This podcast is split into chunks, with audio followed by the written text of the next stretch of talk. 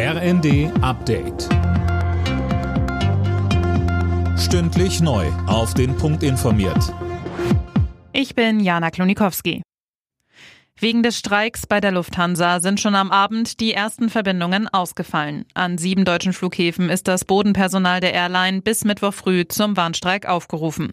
Die Lufthansa rechnet damit, dass sie nur 10 bis 20 Prozent des normalen Flugprogramms an den Start bekommen wird und dass von dem Streik insgesamt 100.000 Passagiere betroffen sein werden. Hintergrund des Warnstreiks sind laufende Tarifverhandlungen. Schon Anfang des Monats hatte das Bodenpersonal der Lufthansa deswegen die Arbeit niedergelegt.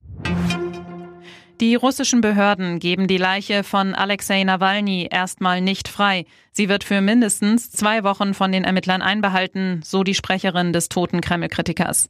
Mehr dazu von Philipp Rösler. Grund sind angeblich Untersuchungen, die Gerichtsmediziner machen sollen, um die Todesursache Nawalnys festzustellen.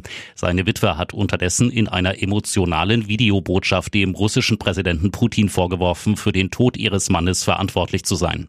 Ähnlich sieht das US-Präsident Biden. Er kündigte, wie auch die EU an, weitere Sanktionen gegen Russland auf den Weg zu bringen.